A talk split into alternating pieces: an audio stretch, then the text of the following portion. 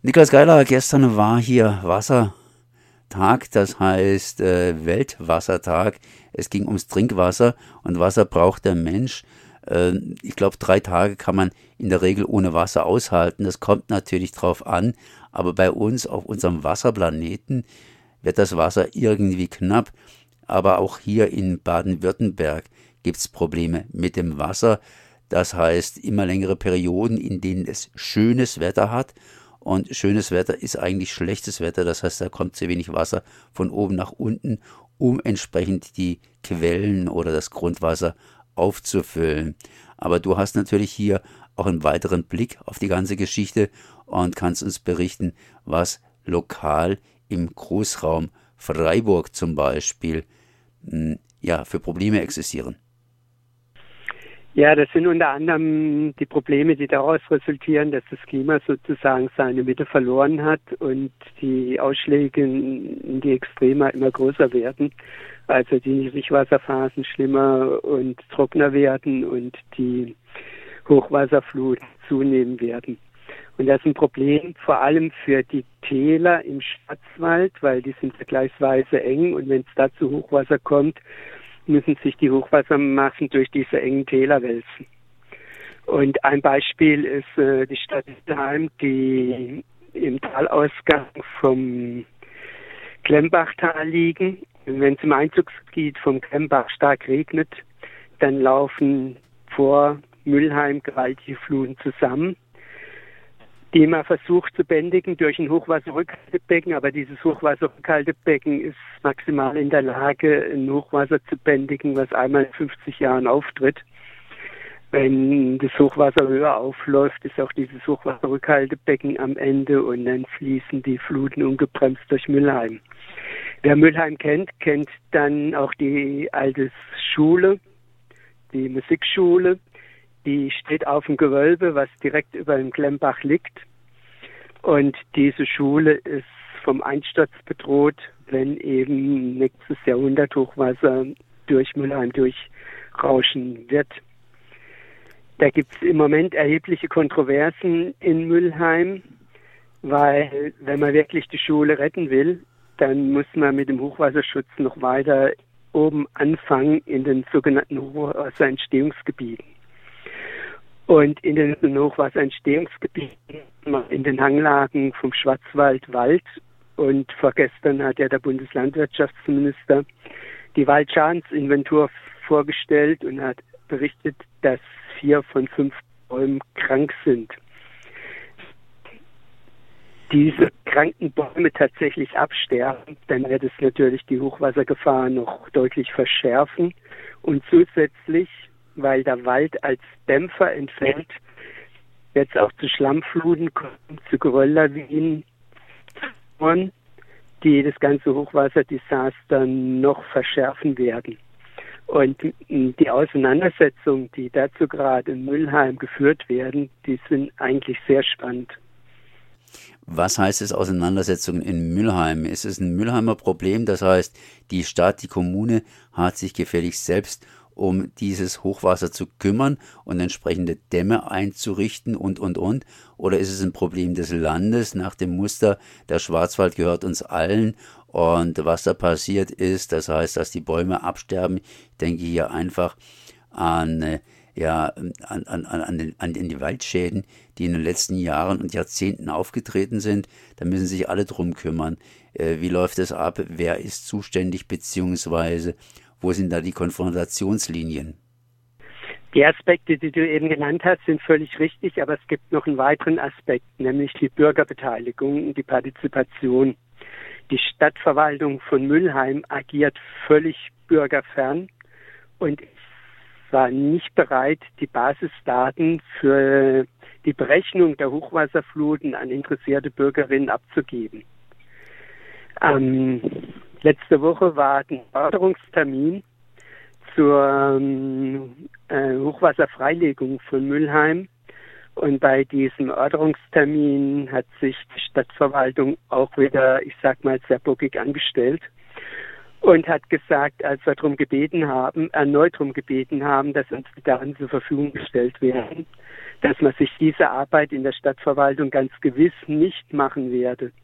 Wer an den Daten interessiert ist, kann ja eine Terminvereinbarung mit dem Rathaus machen und dann Einsicht nehmen in die Unterlagen. Aber per E-Mail ist es nicht möglich, diese Unterlagen zur Verfügung zu stellen, weil es, wie gesagt, zu viel Arbeit macht.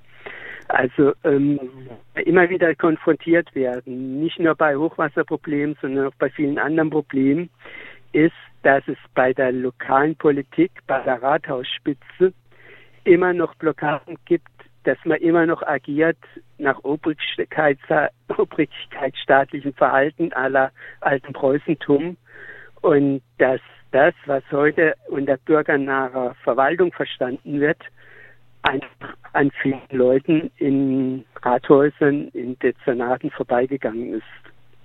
Das heißt, du sprichst praktisch mit der Bürgerbeteiligung, Bürgerinnenbeteiligung, wie es so schön heute auch heißt, an, dass äh, diese, diese, diese Informationsfreiheitsgesetze, die existieren, praktisch nicht umgesetzt werden.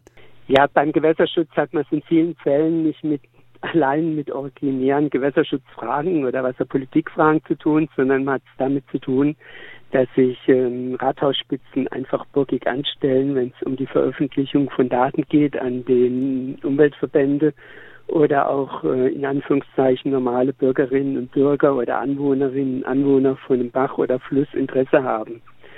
Es gibt zwar das äh, Informationsfreiheitsgesetz, dass man alle Daten abrufen kann bei Behörden, aber das ist dann auch wieder mit äh, hohem Aufwand verbunden um Anträge zu schreiben, um letztlich an die Daten ranzukommen. Wünschenswert wäre, wenn diese Daten einfach frei verfügbar ins Internet gestellt werden.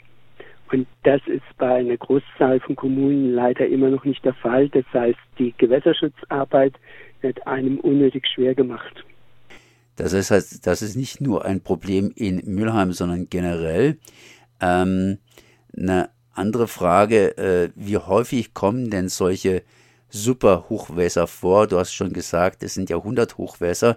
Das heißt, alle 100 Jahre einmal. Statistisch gesehen kann es auch passieren, dass es dann zweimal, dreimal stattfindet. Aber eben in allen 100 Jahren. Ist es so riskant oder kann man sagen, damit könnte man im Prinzip leben. Und wenn es dann passiert, dann gibt es einen großen Aufschrei. Und äh, die Zeitungen, das heißt Radio Dreikland und andere, haben dann einfach was zu berichten. Äh, ja, das ist äh, ein bisschen komplizierter, weil, wie du vorhin gesagt hast, ist völlig richtig. So ein hundertjähriges Ereignis kann in 100 Jahren mehrmals auftreten. Und durch den Klimawandel, durch die Klimakrise was ein hundertjähriges Ereignis war, inzwischen einmal in 50 Jahren schon auftritt. Also man hat es mit einer Verschärfung von Hochwasserereignissen zu tun. Man kann sich natürlich in Anführungszeichen auf die faule Haut legen und nach dem Motto leben, es wird schon gut gehen, mich wird es nicht erwischen, sondern das Nachbartal.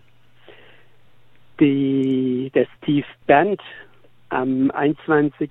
am 14. Juli 2021 hat aber gezeigt, dass es großflächige Niederschlagsgebiete gibt, die sich beim Tief Bernd vom Sauerland über die Eifel, Ost Belgien, Luxemburg bis ins Ahrtal erstreckt haben. Und dann trifft es eben nicht nur vereinzelten Tal, sondern es riesige Landstriche, die dann unter Wasser gesetzt werden. Und das wäre dann schwierig für die Rettungsdienste, für Evakuierungen und ähnliches, weil wenn es mal angenommen es regnet nur über ein Klembach-Einzugsgebiet in Müllheim, dann kann die Feuerwehr von Freiburg und von Lörrach zur Hilfe eilen. Wenn aber so ein Tiefband über den gesamten Südschwarzwald abregnet, ist jede Feuerwehr vor Ort beschäftigt und kann der anderen nicht mehr zur Hilfe kommen. Das heißt, so ein Tiefband stellt enorme organisatorische Herausforderungen für den Katastrophenschutz, für die Evakuierung, für die Durchgängigmachung von Verkehrsverbindungen, die dann auch verschüttet und überflutet sind. Und auf so ein Ereignis stellen sich die wenigsten Kommunen bisher ein.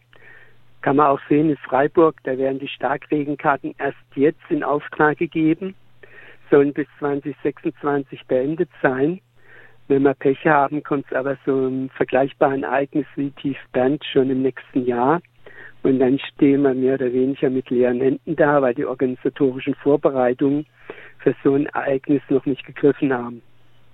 Gut, das heißt leider, das Thema wird uns längere Zeit beschäftigen oder beschäftigt uns auch schon längere Zeit. Sensibilisierung ist auf jeden Fall hier gefordert.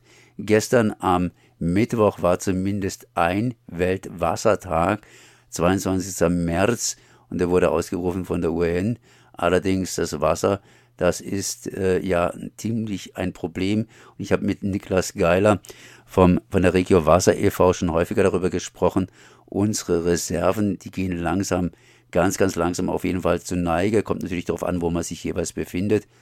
Und Wasser, ja, äh, drei Tage kann der Mensch normalerweise ohne Wasser aushalten, aber dann wird es kritisch. Und das ist irgendwie kein Bild, das man so an die Wand wirft sondern das kommt langsam auf uns zu. Ich danke auf jeden Fall mal für das Gespräch. Ich danke dir auch, dass ich zu dem Thema in Radio Dreikland berichten durfte. Merci.